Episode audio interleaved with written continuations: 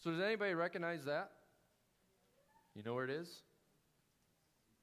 South Virginia and South South McCarran, kind of by Meadowood Mall, kind of by Chick Fil A, uh, maybe is is there. So you can see it. You can just see the top of it when you drive over on on 580. Anybody know what it's called, or do you know what that is? It's from Burning Man. It's a Burning Man leftover. Yep, 2012 Burning Man. Star of Reno. Uh, yeah, Cosmic Reno Cosmic Star or Reno Star, also called the Cosmic Thistle. So that's supposed to be a thistle, uh, just in case you didn't know. It seems like uh, Reno has a, a, love affair with conceptual art, uh, or maybe Burning Man has a, has a love affair with conceptual art. You, you drive around town and you see all these, these sculptures around, and you're like, what is that? And, and you, so that's the thistle. Uh, stands 46 feet wide and 60 feet tall, um, or opposite, 46 feet high and 60 feet wide. But long before there was conceptual art, where you have to kind of look at it like this or like this uh, to figure out what it is, uh, I would also say there was something called deceptual art. Uh, when you go back to Genesis, uh, the beginning of the world, and God created the world, you know, it's like this big old art museum. And you can just imagine Adam and Eve walking around wide eyed and, and looking at all these displays that God has made. You know, and imagine, just imagine seeing for the first time a, a giraffe huh? or a rhinoceros and how wide eyed they would have been, or, a, or an elephant or, or a monkey. And then after seeing a monkey, you, you see the monkey flower, monkey face flower. It's supposed to be the, the one of the weirdest flowers out there. I mean, you can almost hear the conversation, can't you? uh, Adam saying, "Hey, Eve, check this out," or Eve saying, "No, come on over here. This is amazing." And so, so just you know, just all these different things that they would have seen. But then that one day, they're standing in front of something that they've already seen before.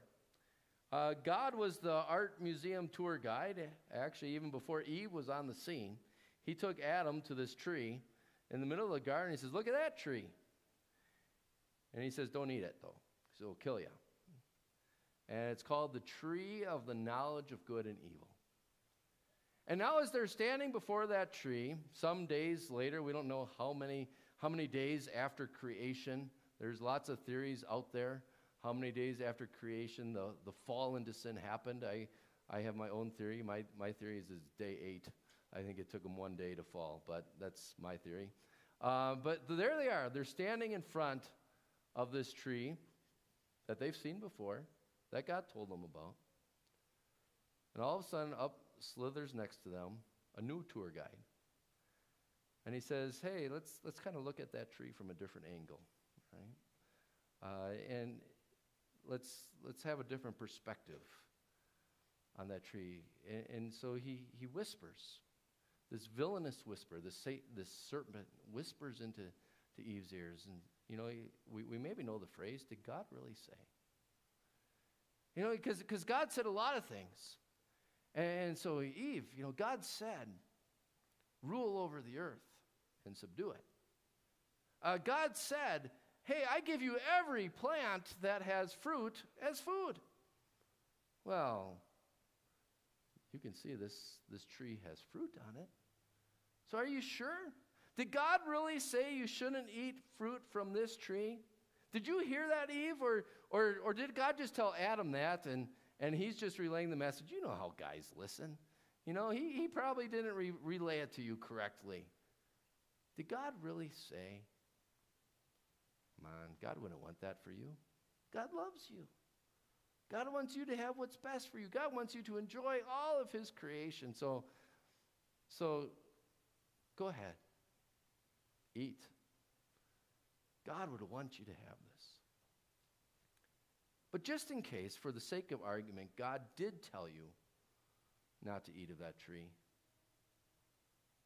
why would he say that? What kind of a God would, would tell you not to eat of this delicious fruit? I mean, especially one that's seemingly good for you. I mean, he told you it's good for knowledge. I mean, wouldn't God want that to you to have that? Why, why would he deprive you of, of a blessing? Why would he deprive you of knowledge? Furthermore, did God really threaten you with death? He said, if you eat of it, you'll die. Oh. Is that the kind of God that you want to honor? Is that the kind of God that you want to worship? Not, not me. Someone who's going to hold things back from you? Someone who doesn't have your best interests in mind? So go ahead and eat. In a very short, now I embellished a little bit about the conversation, but there's two main points that the devil uses to try to lure Eve into sinning. He either attacks the validity of God's word, right? Did God really say? Or he attacks the validity of God's goodness. Why would God want you to not have that? And whichever tactic it was that flipped the switch in Eve's mind, it worked. Because what does it say? It says, when the woman saw, when she saw that the fruit of the tree was in fact good for food and pleasing to the eye and also desirable for gaining wisdom, she took some and ate it. And before we pile too heavily on her, let's talk about Adam. Let's put to bed the, the old joke that, oh, yeah, it's all the woman's fault, right? Where is he? Who was with her? Standing right there next to her. You might even argue Adam was worse that, I mean, it doesn't matter whose comparison here, but almost worse than Eve. Because he also knew God's command, but now not only is he not loving God and, and maybe doubting God's goodness or doubting God's word, he's also not doing the other part of God's command, loving his neighbor. He's not loving his wife. I mean, think about what he's doing here. I mean, this is the one that he just sang a love poem from about the, the chapter before. He said, Oh, this is bone of my bones, this is flesh of my flesh. I mean, he, he saw that this was God's gift to him. And he was so excited about, about this gift that God had given her, this suitable helper. And now that she's wondering, is, is God's word suitable? He just lets her go. But then he, he, he lets her be the guinea pig and says, Well, maybe I'll check to see if she dies first, right? How loving is that on his part? He knows what God's word says, and he just lets her take it. I mean, so if, if you give me, you know, a, a glass here and just a little bit of poison enough, I say, hey, you know, here, this is for you and Mary. Go ahead, Mary, you drink first. I am not a loving husband if I do that. And so, so that's what Adam is doing here. He, he throws his wife to the wolves, basically. Just go ahead. You know, doesn't say a word, just watches her eat. And then when she doesn't keel over right away, now he too doubts God's word. Says, oh, sure enough. God must be wrong. This, this serpent must be right. She didn't die, so sure, I'll take some and eat it as well. And yet, before we pile on Adam or Eve, uh, we also have to understand that isn't the devil's tactics still the same to us? Those two questions really summarize all of the devil's temptations. We either are led to question the validity of God's word, or we're led to question the validity of God's goodness. How many times don't we say, Did God really say? Or we'll say something like, Well, I know this is what the word says, but. But that was way back then. That doesn't apply to today. So now we've just trashed the validity of God's word. I, I know that's what God's word says, but that was for that culture. That was for that people, those people. That this is me. I, I know that's what God's word says, but that's not the popular thing. That's not what I want to do. And just like that, we toss away the validity of God's word. Or we too are also tempted by the validity of God's goodness. And that's really seen almost every time that we ask the question, why? Why, God, did you allow this to happen? Why, God, do you not allow that to happen? Why, God, don't you work things out the way I want it to work out? And, and so all of a sudden, there we are. We are questioning God's goodness, we are questioning God's word. And when we do that, when we listen to that whisper that's in our, in our voices, and, and we fall prey to Satan's temptations, then all of a sudden we're crushed. We're crushed by our conscience. We say, I can't believe I fell for it again. And, and that's what Adam and Eve did too. You know, when, when they heard or when they fell into sin, it says, you know, then the eyes of both of them were opened. And they realized they were naked, so they sewed fig trees together, fig leaves together, and made coverings for themselves. Uh, that, that's maybe a confusing verse a little bit. Really? They didn't know they were naked before this? Uh, what's the point? What's, what's God's word trying to point out here? It really shows the contrast of being in line with the will of God and not. When you are in line with the will of God, eh, which Adam and Eve were created to be, they're, they're created in the image of God. So God's, God's law can be summarized again uh, I am either loving God or loving neighbor. And so all of their attention was there. It's like, how can I love God? How can I love my neighbor? They weren't even concerned about themselves. But then all of a sudden, as soon as sin enters the world, what does sin do? Sin turns your eyes inward. And because it's, it's about me. And as soon as they turn themselves inward, what, what sin introduced, they said, oh man, now I don't, now I realize I don't have any clothes on. And, and it's not so much that they don't have clothes on, but they're, they're ashamed. And their guilt. Having fallen, they are, are filled with guilt. They are crushed by their shame. But I don't think it's just that they're crushed by their shame or their guilt, they're also crushed by what they lost. That they just realized they blew it, that they lost a paradise, they lost perfect garden, they, they lost a perfect relationship with God. And, and there too, that's sometimes what crushes us more in life than anything else. Yes, we're crushed by our shame and our guilt, but we're also crushed by the loss that our sin causes. You know, we can maybe have, have one off color comment, and all of a sudden it costs us a lifelong friend. Or we can make one poor judgment at work, and it can, it can cost us a job, just like that. Sometimes it can cost a life. Uh, sometimes it, it, we, we, we just make, we make a poor decision. And it's like, you know, we all want that backspace key in our life, or we want the unsend button on our, on our iMessage. And say, oh, you know, I want that back. I, I, I want to, I, I, I regret doing whatever I did because now we know our life will never be the same. And so we're crushed. We're crushed by shame and guilt of our own conscience. We're crushed by the fact that I have just lost something that was near and dear and valuable. And maybe there's one other thing. It's not just that we're crushed by what we lost, it's also we, feel crushed by what we know what's coming. And that's judgment, or punishment, or justice. And that was weighing heavily on Adam and Eve as well.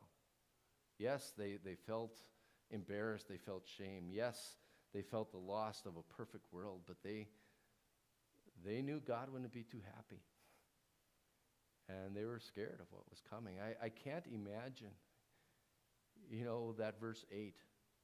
What's going on in their hearts when they heard the sound of the Lord coming in the garden? I, I, have to believe they are trembling like they've never trembled before. I, maybe maybe the, the best way to put it into our terms is if, if, if this ever happened to you, um, never happened to me, but if mom ever said, wait till your father comes home. Right? As soon as she says that, you're already nervous. But I would get a little bit more nervous when I'd hear the garage door opening, because now that time is imminent. And so, so they, as soon as they sinned, they knew they're in trouble, but now they hear the sound of the Lord coming. Imagine the fear, imagine the trepidation in their hearts. And then they offer up these feeble excuses, which we're not going to look at now, but, but Adam, you know, it, it's not helping his cause. Because one of his excuses is actually pointing the finger at God and saying, you know what, it's your fault that you gave me this woman. Just imagine again going to that situation with dad. And, so dad walks in and mom tells him what's going on, and you say, Well, dad, it's your fault. I don't think that's going to lessen my punishment at all. And so, as, as, as God hears these feeble excuses offered by, by Adam and Eve, you can almost see him. You know, it's a good thing he's a spirit because if they could have seen him physically, you could just see him getting red and his nostrils flaring. And he's just about to, to reach, to, to lash out at them with all of his wrath, with all of his anger. And yet, that's, that's when the biggest surprise of all happens. There they are, crushed by their shame, crushed by what they've lost, about to be crushed by the wrath of God. But instead of talking to them, God in his grace turns to that serpent, Satan himself, who's probably dancing in the tree as that, as that snake, because he, think he, he thinks he has won. He thinks he has gotten Adam and Eve to come onto his side. And then God says these words, Genesis 3, verse 15, where he says, And I will put enmity between you and the woman and between your offspring and hers. Enmity is this, I don't know if we use that word very often, so it's like hatred or animosity. And, and so, you, so you have the devil, you know, thinking, okay, what's, what's going to happen is that I've gotten that enmity to go over here. That, that cloud is a symbol for God. And so, you, so the devil thinks, I've got Adam and Eve on my team now. That's great. And, and what does God says? Uh-uh. I am going to reverse. I am going to, I am going to put things where they belong. I am going to continue to put enmity between you and the woman and between your offspring and hers. And one of her offspring, which we know from the rest of the Bible, is Jesus. And one of her offspring is going to crush your head. And that's what Lent is all about. It's one of my favorite scenes from the movie The Passion. I don't know if you've ever seen it.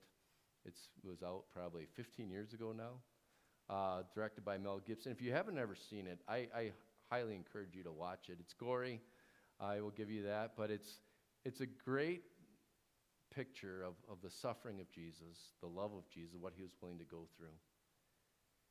And if you haven't ever watched it, watch it this Lent or even review it this Lent. But, but there's a scene in there uh, which is just fantastic as, as, as far as fulfilling what we see happening in Genesis 3 and, and, and how it compares. You know, in Genesis 3, you have Adam and Eve in this garden, and they are struggling over God's command regarding a tree. And the night before Jesus dies, he's also in a garden, struggling over God's command, his, his Heavenly Father's command about a tree, the tree of the cross. And the contrast is amazing.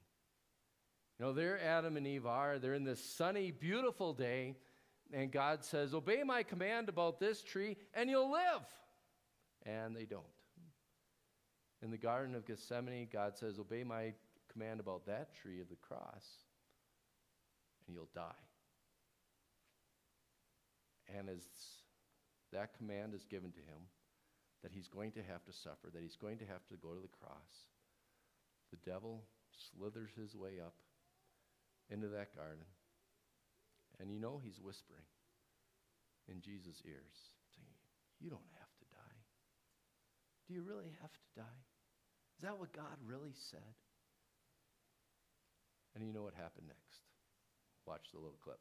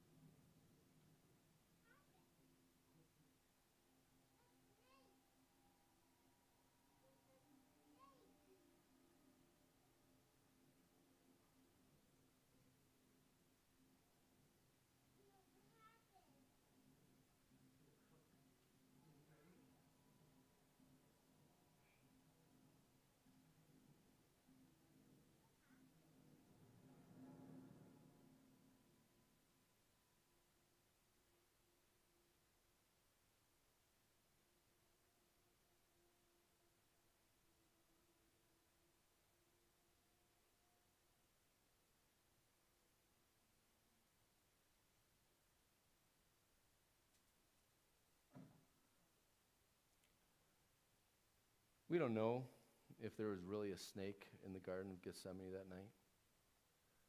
But we do know that within 12 hours of that scene, Jesus did in fact stomp and crush the devil's head.